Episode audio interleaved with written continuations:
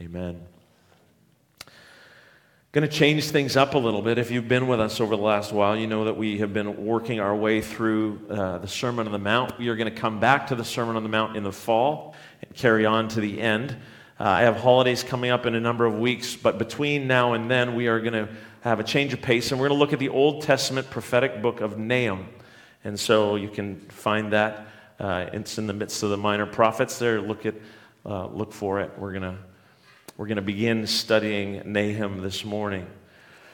I start by apologizing. Some of you have heard some of my stories. I've been here long enough that I don't always remember what I've told. I know I've told this one. I don't know if you've all heard it, but uh, I think it's fitting for this morning, so uh, bear with me if you have.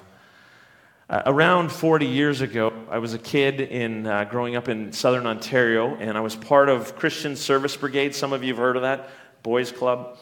As part of that, so we we do projects and memorize verses and play floor hockey and things like that. And we were divided up into groups with leaders, and, and I was part of a, a group with Ranger Brian. And, uh, and he brought our group for, uh, we went on a road trip to the Toronto Zoo.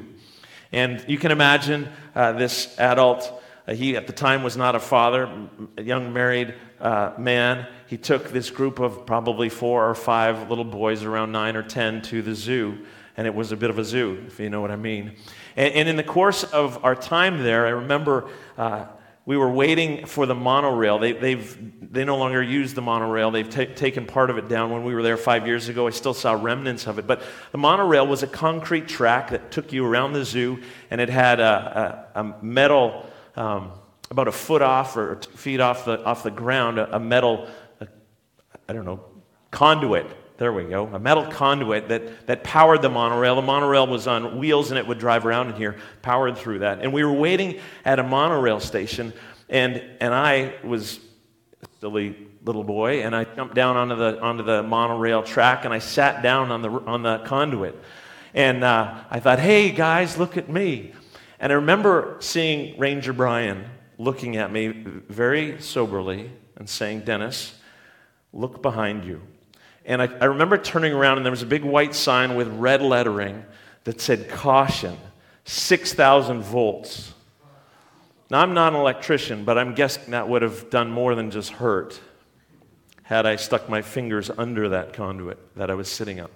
I remember this wave of I don't know, nausea, anxiety, so, sobriety just washing over me. And I very gingerly stood up and I got up on the platform. And I don't think I left Brian's side the rest of that day. It was a very sobering experience.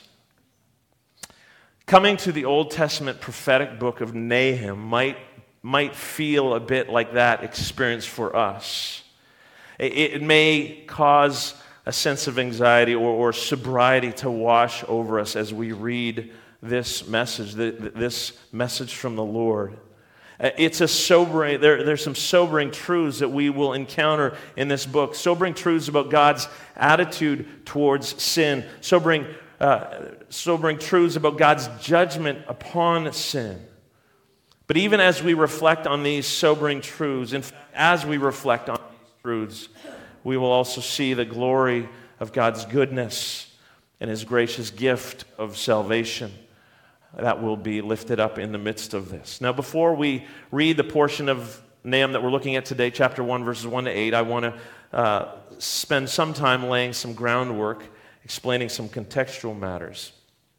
I don't know how many of you look in the bulletin and uh, think twice about the title I give my messages ever. Um, but this morning, if you have, you'll see that my title is a sequel, but I spelt it wrong.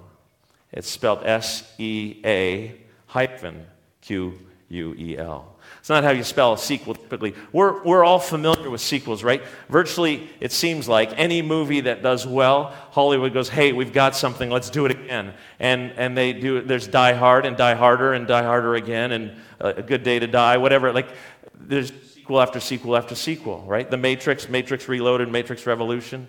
I don't know how many Jurassic Park World Jurassic movies there are. Finding Dory, oh, sorry, Finding Nemo, then Finding Dory, Cars, Cars 2.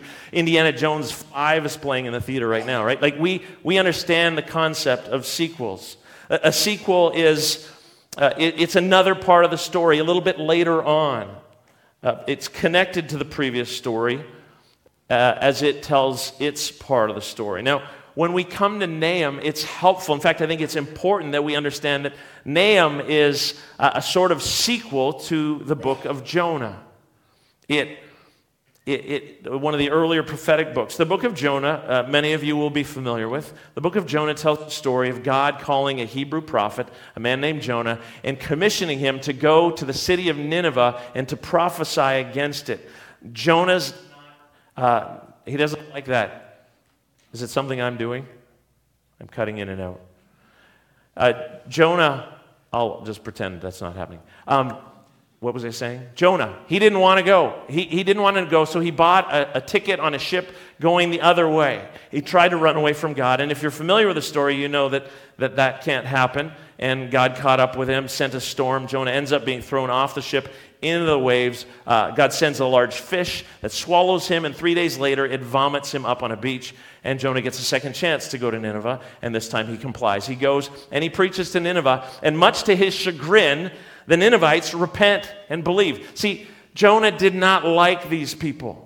Uh, this Nineveh was the capital of the nation of Assyria. Assyria were their enemies. They were a brutal people. Jonah didn't like them. He did not want to preach to them. He preaches. He says, God's judgment is coming. 40 days, you're going to be overthrown. They repent and believe. God relents. And the book of Jonah ends with Jonah throwing a temper tantrum, going, Oh, I knew you were like this God. That's where Jonah ends, essentially. Uh, Nahum is going to pick up the story of Nineveh and the Assyrians. It, it happens about 100 years later. Nahum's message is to the same city, obviously a future generation, but the same people group. And what we discover, what we recognize as we begin our study of Nahum, is that the repentance that happened a generation or a few generations earlier uh, has now disappeared. Though it was genuine in that day, though the, the people of Nineveh truly repented and put their faith in Yahweh, became his people, uh, this future generation has rejected God, has turned away from God. And, and just a, moment here to speak to those of you who are younger, kids who are here with your parents. It is so, I think, helpful and important to see this that the faith of your parents is your faith. Every generation needs to choose for themselves to repent and believe, to choose to follow after God. And so the Ninevites did not follow after that previous generation to whom Jonah had preached. They had returned to the wickedness of their nation in its earlier days. Uh, Nahum's message, actually, it's called a vision in verse 1, is of God's coming judgment upon Nineveh. Uh, you may recall that the Assyrians, the Ninevites, the, these people were used by God as an instrument of judgment upon his own people, the, the northern nation of Israel, the ten tribes. Because of uh, Israel's persistence in idolatry and unfaithfulness, God raised up these people and used them to, to destroy Israel, to bring Israel into exile. And those, the nation of Israel, the ten are often called the ten lost tribes. They, they never return. Because of their persistent idolatry and unfaithfulness, God judges them and they uh, disappear from history. But nonetheless, though Assyria was an instrument of judgment in God's hand, uh, they were brutal in their treatment of subjugated peoples. Uh, Old Testament scholar writes this Even though God had brought Assyria as his instrument to scourge the nation of Israel, the brutal oppressor had gone far limits of propriety in its cruelty. We can read accounts of the things the Ninevites, the Assyrians, were guilty of when it came to subjugated people, and it's, it will turn your stomach. But because of her brutality and arrogance, Assyria will be destroyed. That is, in short, the message of Nahum a couple other things that we, we can't date this book with precision, but we know that Nahum would have shown up on the scene after Israel had already been exiled, and they, it's after 722. And we know that Assyria fell. The destruction that he predicts here happens in 612. So Nahum shows up somewhere in between there, probably a few decades before 612. We know uh, that, he, that he showed up at when Assyria was at the height of its strength. They were an incredibly mighty, powerful uh, empire, and no one would have imagined their demise at that point. It would be unthinkable. And so for Nineveh to, sorry, Nahum to prophesy, to proclaim the destruction of Nineveh would have been uh, shocking and unexpected for people. We know very little about this man he, uh, who, who gives us this prophecy, Nahum. We know his name, perhaps a little ironically, means comfort, but I don't think it's so ironic because even in the midst of this message of judgment, there is words of comfort. And so we will see that. If you have your Bible, I invite you now, as we turn to Nahum 1, we're going to look at verses 1 to 8 this morning.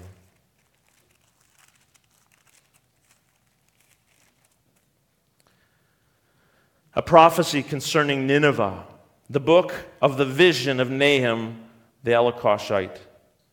The Lord is a jealous and avenging God. The Lord takes vengeance and is filled with wrath. The Lord takes vengeance on his foes and vents his wrath against his enemies. The Lord is slow to anger, but great in power. The Lord will not leave the guilty unpunished. His way is in the whirlwind and the storm, and the clouds are the dust of his feet. He rebukes the sea and, it, and dries it up. He makes all the rivers run dry. Bashan and Carmel wither, and the blossoms of Lebanon fade. The mountains quake before him, and the hills melt away. The earth trembles at his presence, the world and all who live in it. Who can withstand his indignation? Who can endure his fierce anger? His wrath is poured out like fire. The rocks are shattered before him. The Lord is good, a refuge in times of trouble. He cares for those who trust in him. But with an overwhelming flood, he will make an end of Nineveh. He will pursue his foes into the realm of darkness.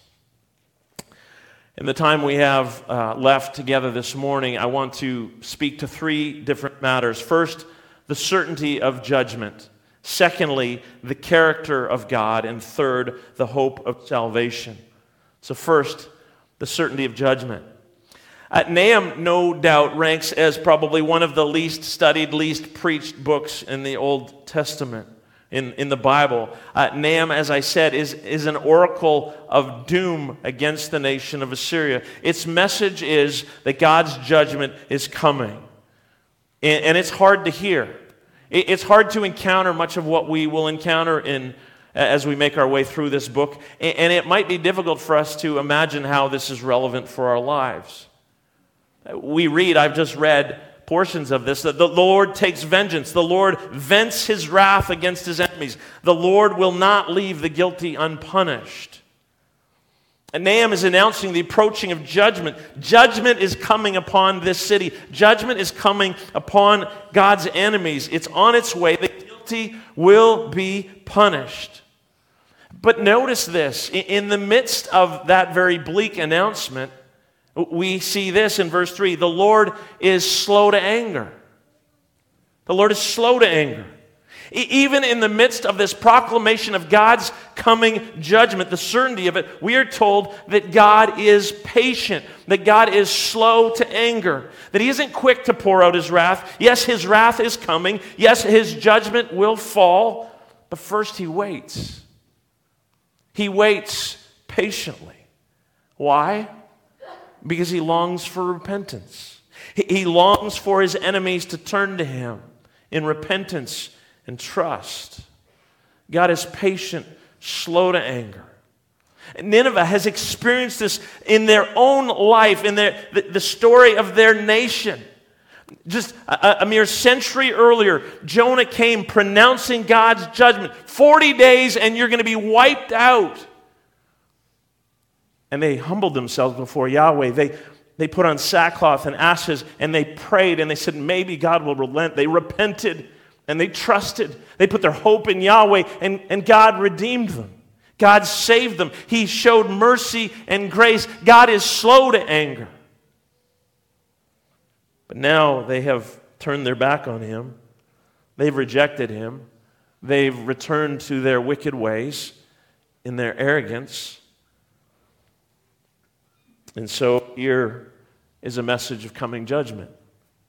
What follows in our text as we read on further is some incredibly powerful imagery that communicates to us the reality of God's overwhelming power. Before the Lord, before God, the Almighty One, Nature falls apart. Creation is undone. Listen to, to what Nahum says. He rebukes the sea and it dries up. He makes all the rivers run dry. Bashan and Carmel, these are mountains. Remember Carmel, Mount, uh, the mountain where Elijah had his confrontation with the prophets of Baal? He's speaking about these mountains as he, they look around Israel, standing in that place. Bashan and Carmel wither. The blossoms of Lebanon fade. The mountains quake before him, and the hills melt away. The earth trembles at his presence, the world and all who live in it. In the presence of Almighty God, the creator and sustainer of all things, all of creation is coming apart at the seams. God's fury, his wrath against sin, is described as liquid fire. Picture red hot molten lava. His wrath is poured out like fire. Before his consuming presence, rocks cease to be rocks. They crumble, they fall apart. And then Nahum asks two questions, rhetorical questions. Who can withstand his indignation? Who can endure his fierce anger? And the answer, of course, is nobody. Nobody can stand. Nobody can stand in the awesome, holy presence of God when, when God shows up. No one can stand. When he comes to judge, when he comes to pour out his wrath on sinners, nobody can stand. We face the danger of treating God in trivial ways, of treating God lightly, nonchalantly, like, like God's our buddy. Nahum will not allow us to do so. The words of Nahum here remind us that his words leave us on our faces before the Almighty One. Like Isaiah when he, had, when he saw God and, and cried out, Woe to me, I am ruined. I am ruined. Who can withstand his presence when God moves in power to judge sin, to judge his enemies? The answer is no one. No one can stand. Let's turn secondly to the character of God. It may well strike many of us as disturbing as we read this text, perhaps even embarrassing some of what's said here. I mean, these aren't the verses you would want a non Christian friend to turn to if you're trying to explain Jesus to them, the gospel. Hey, let's turn to Nahum 1. Some really good stuff. I dare say, go out on a limb. I'm not a betting man, but I would bet that no Christian athlete or Christian musician, Christian celebrity has ever, ever, ever sign their autograph, and then put, you know how they put Bible references sometimes? Sign their autograph and Nahum 1 too.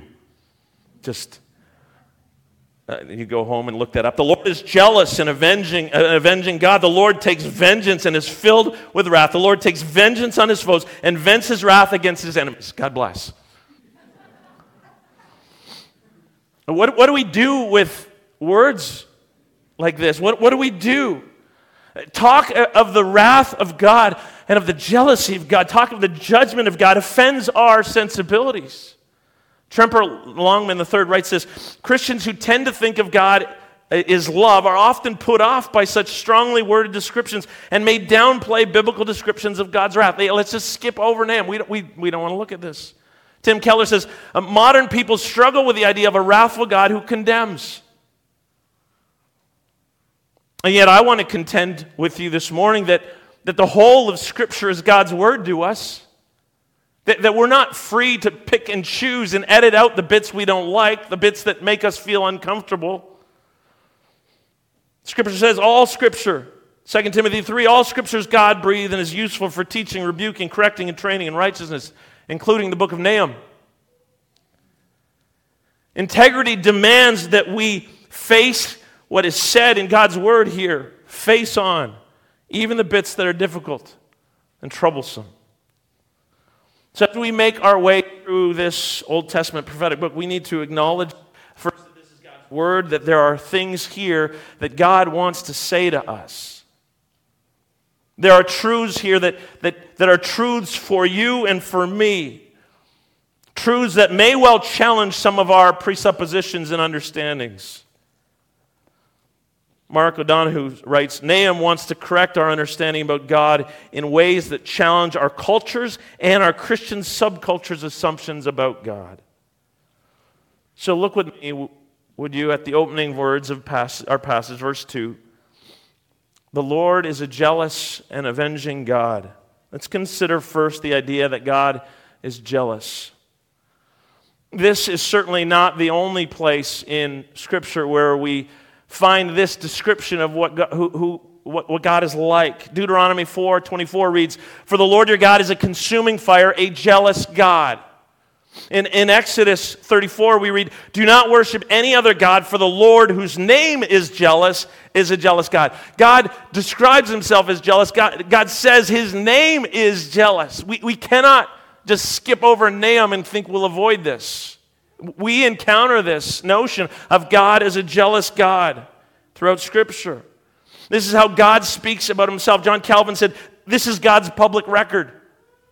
He is a jealous God by his own admission. That leaves us with a significant question How can jealousy, something that we see as a vice in our lives, be a virtue in God's life? And there are two facts that we need to bear in mind as we consider that question. First is that there are many biblical statements about God's jealousy. These statements, other statements as well, these statements about God's jealousy are what we call anthropomorphisms. That is, it's using human language, human terms, to describe something about God so that we can better understand it. And now, that, that means a few things. We encounter lots of anthropomorphisms in, in, Scripture. For example, Exodus 7 5. And the Egyptians will know that I am the Lord when I stretch out my hand against Egypt and bring the Israelites out of it speaks of God's hand reaching out and bringing them out. Does that mean that God has a physical body like us? Does that mean that God has a physical hand? No, but, but it's imagery that helps us understand because we all understand what it's like with our hand. We can reach into a cup and bring something out. And, and that's, the, that's where the imagery is going. God is going to reach into Egypt and he's going to take his people out. And so this is using human language to describe something about God. It's an anthropomorphism. Now, with that in mind, it's important to note a couple things. That any limitations that are true of us as human beings in regards to that language are not limitations that God has. With my hand reaching into a cupboard, there's only so much I can do. I probably couldn't grab a 30 pound bag of rice and pull it out. Well, I could maybe drag it out, but, but I have limits. You have limits with what we do.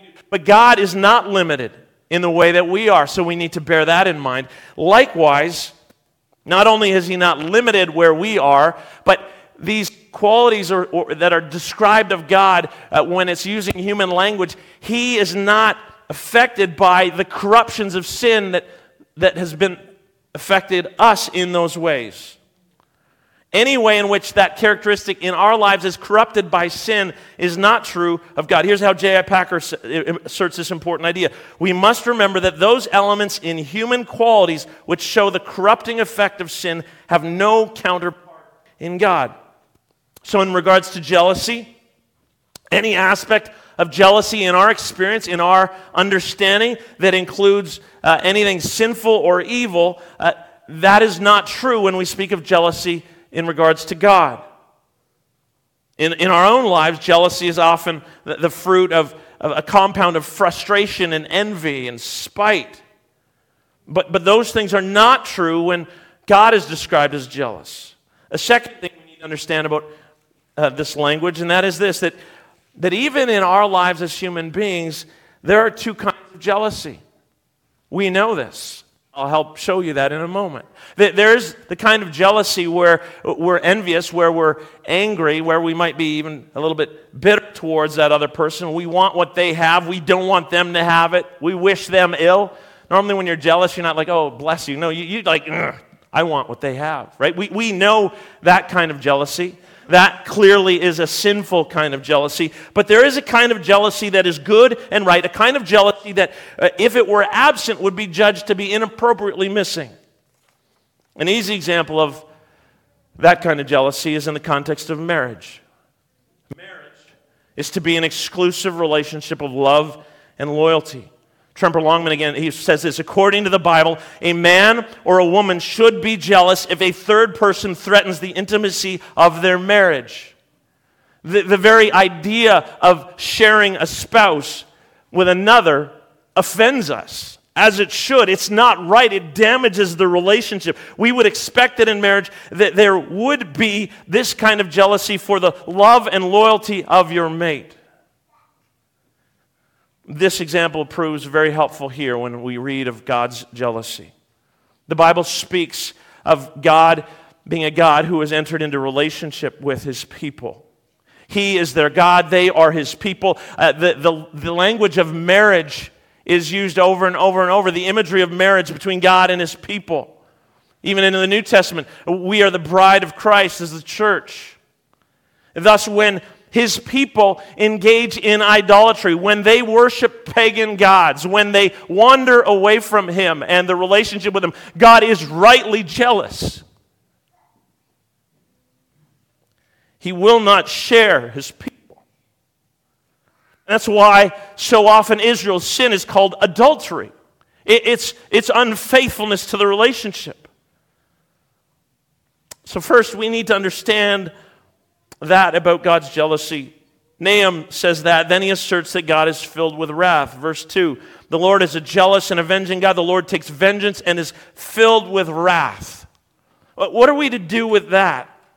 Wrath anger. I mean, we, we don't, that's a little uncomfortable, isn't it? To, to encounter that. Our, our culture certainly is not interested in this kind of a God. If there's a God, if, if you talk to people around you, if there's a God, they'll say, well, he, sir, he, he's, he's nice, he, he's loving. There's no talk in our culture of, yeah, God full of wrath. I mean, we don't want that. And yet the Bible reveals that to us, doesn't it? Over and over, we encounter this language of God's wrath. But our culture wants a God of love.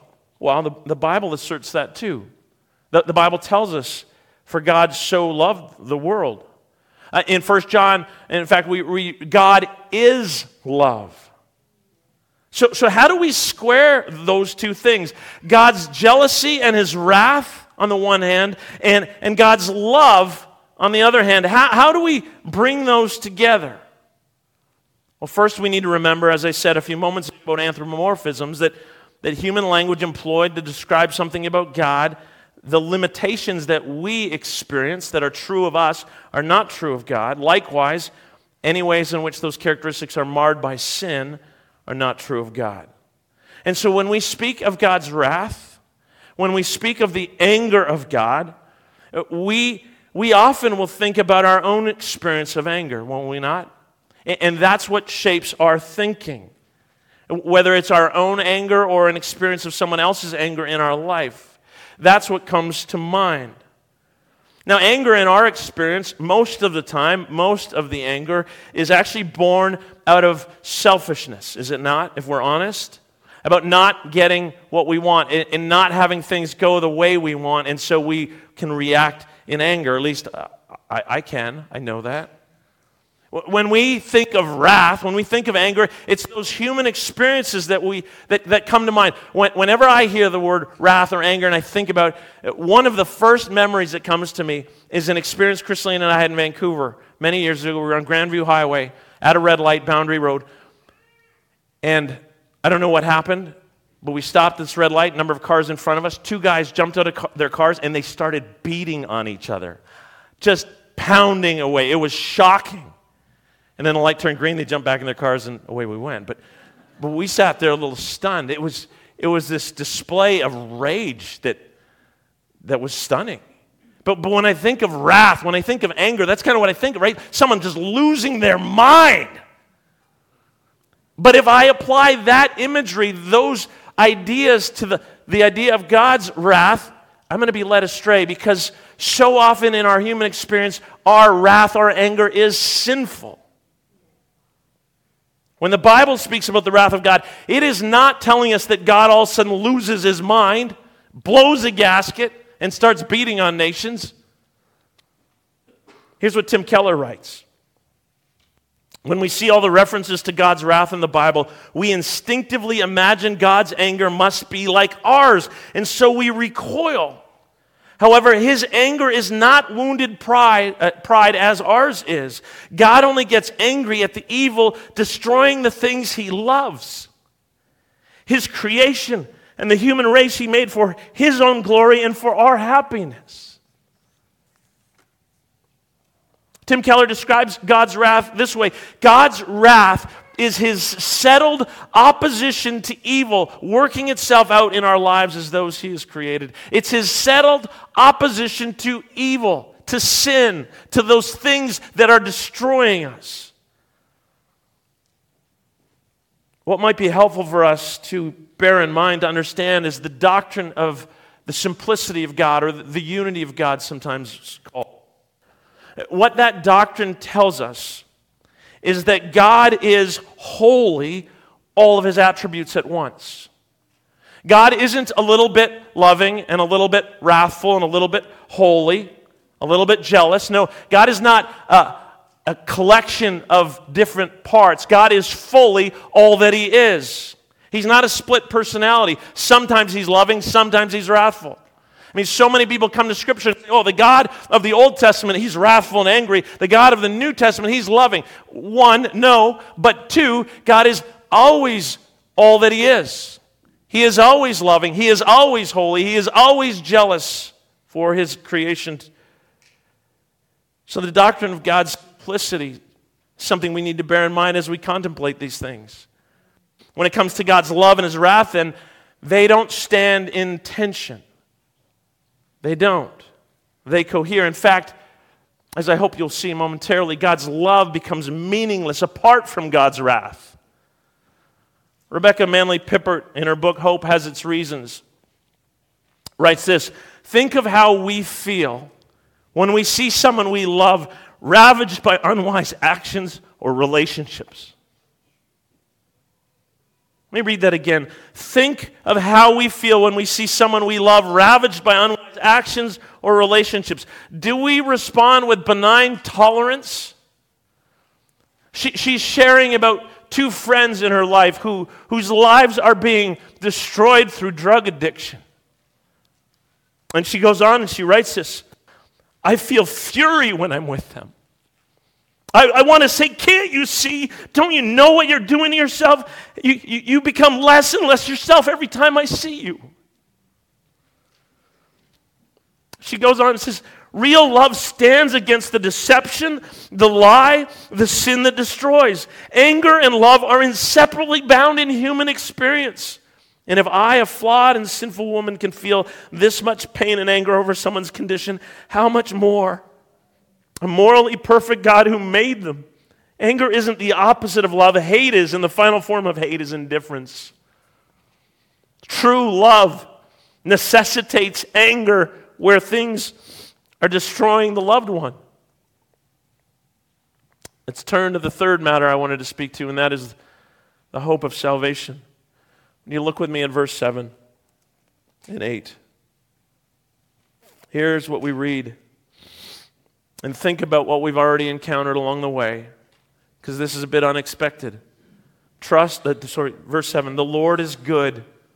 The Lord is good, a refuge in times of trouble. He cares for those who trust in him. But with an overwhelming flood, he will make an end to Nineveh. He will pursue his foes into the realm of darkness. I want to remind you of a few things. When Nahum shows up on the scene, when he receives this vision and proclaims his prophetic message to Judah. The nation of Israel, remember, God's people have already split long ago into the northern nation and the southern nation. By the time Nahum shows up, the northern nation is long gone. Assyria has wiped them out, taken them in exile, that destroyed, gone. They're not there. Judah's still there. And Judah at this time, at the, the time when Assyria was at its height of power, in the empire. It was a time when Manasseh was the king of Judah. And I don't know how many of you are familiar off the top of your head with the story of Manasseh. I want to read to you from Second Chronicles. Here's what we read about Manasseh. He, he did evil in the eyes of the Lord, Following the detestable practices of the nations the Lord had driven out before the Israelites, he rebuilt the high places his father Hezekiah had demolished. He also erected altars to the Baals and made Asherah poles. He bowed down to all the starry hosts and worshiped them. He built altars in the temple of the Lord, of which the Lord had said, My name will remain in Jerusalem forever. In both courts of the temple of the Lord, he built altars to all the starry hosts. He sacrificed his children in the fire in the valley of Ben Hinnom, practiced divination and witchcraft, sought omens, and consulted mediums mediums and spiritists. He did much evil in the eyes of the Lord, arousing his anger. And then we read Manasseh led Judah and the people of Jerusalem astray, so that they did more evil than the nations the Lord had destroyed before the Israelites. The Lord spoke to Manasseh and his people, but they paid no attention.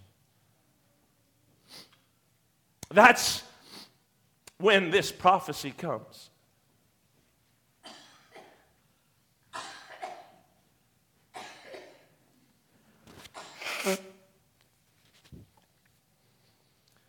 Yahweh has already used Assyria to judge Israel, the northern nation.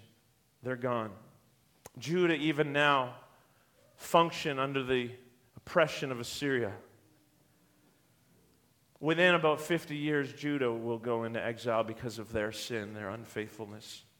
And yet, here, God's crying out to them. God gives this vision to Nahum of his coming judgment on Nineveh upon Assyria. And, and he says to them, the Lord is good. The Lord is a refuge in times of trouble. He cares for those who trust in him. This is an invitation to repent and to believe. It's an invitation to, to return to him. In the midst of this pronouncement of God's judgment is this message of the hope of salvation. Yahweh, the one who is jealous and avenging, filled with wrath, the one who will certainly pour out his wrath on Nineveh, on his enemies. He is good. He is a refuge in times of trouble. He cares for all who will trust in him. And so, in the midst of this talk of God's wrath and his judgment, we see hope. Yahweh who burns with jealousy, Yahweh who is angry at the effects of sin upon his creation, Yahweh who is filled with fury at the effects of sin, how sin destroys our lives.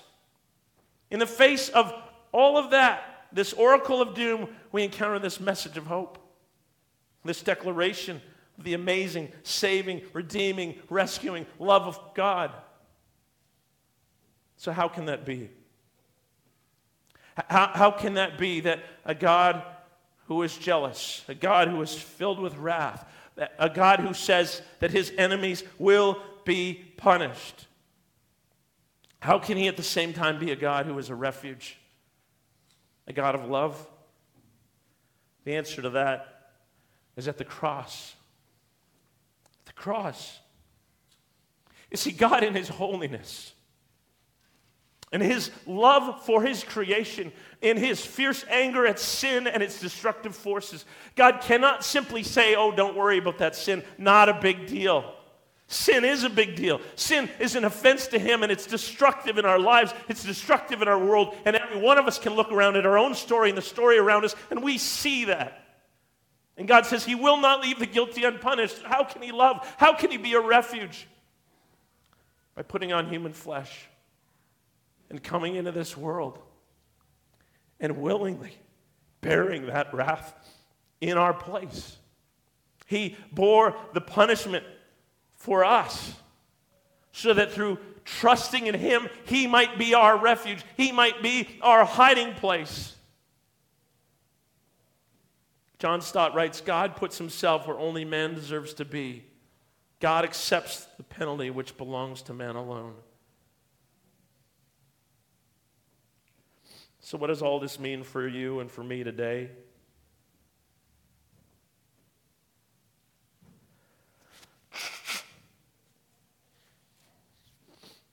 First, to anyone here who's with us online or here on site who's not a believer in Christ, the God revealed in the scriptures loves you. He loves you more than you can grasp. He loves you so much, and, and at the same time, his heart is filled with fury at how sin is destroying your life.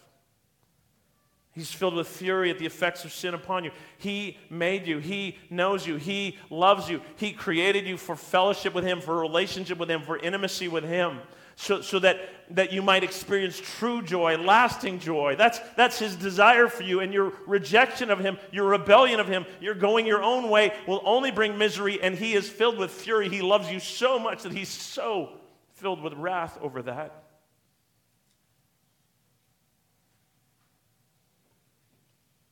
And so he's calling to you.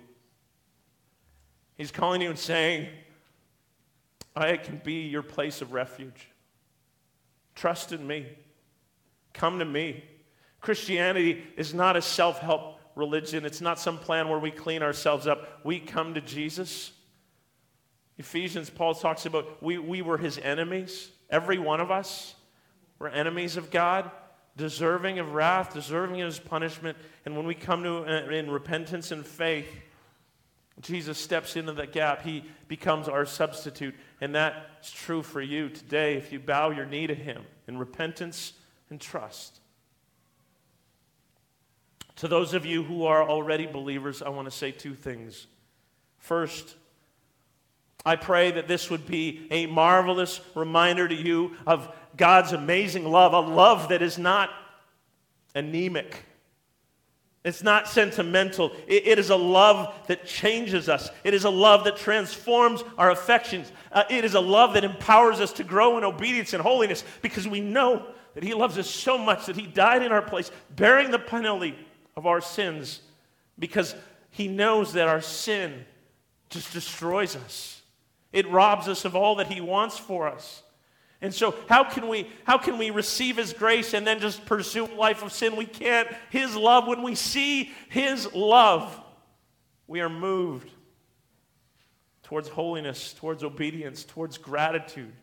We are transformed, not perfectly, but increasingly. Second, I pray that this might be a reminder that we are God's missionary people. That all around us are those who are pursuing sin, thinking that sin will satisfy, that, that sin will give them joy, that, that by being their own master, their own king, calling their own shots, that that will be the way to life, and it won't be. We know that. And so we are called to be men and women, young and old, who proclaim that. A God who, who is filled with wrath because sin destroys, and that we would proclaim the love of Christ and the transformation that comes when we submit to Him. So let us be men and women living on mission, proclaiming this message, not some sentimental love, oh, life will be better, but no, God's judgment is coming. Sin will destroy you, but Christ can be your refuge. What will that look like for you and for me? To bear witness to the gospel, bear witness to the truth of God's word.